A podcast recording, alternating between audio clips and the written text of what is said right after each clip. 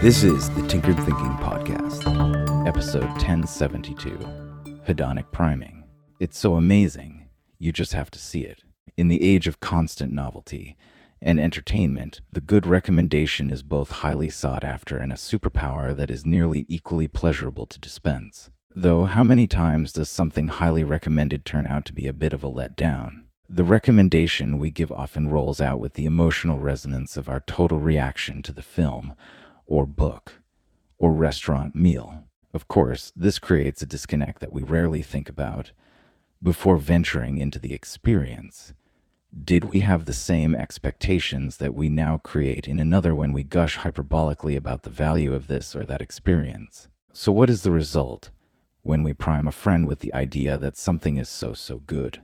We create an expectation, and now for the film or book or meal to have the same effect, it now has to exceed that expectation in the same way it did for our own self, when perhaps we had no expectation at all. This most likely sets a person up for disappointment. We have a cute little paradox. How do we make enough of an impression to convince someone to have the experience without ruining the effect?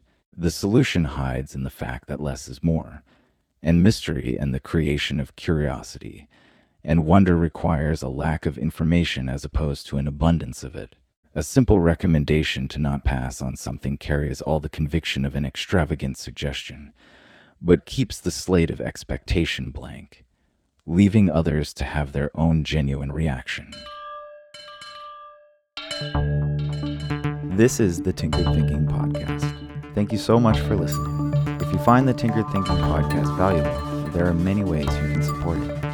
You can review it on iTunes, you can share it on social media with your friends, you can blog about it or discuss it on your own podcast, or you can support it directly, and you can do this on the support page at tinkeredthinking.com. Both one time support and monthly subscription support options are available. Thank you for your support of the show. It's listeners like you that make all of this possible. Any feedback or questions are always welcome, so feel free to reach out. And until tomorrow, remember to be careful about the context.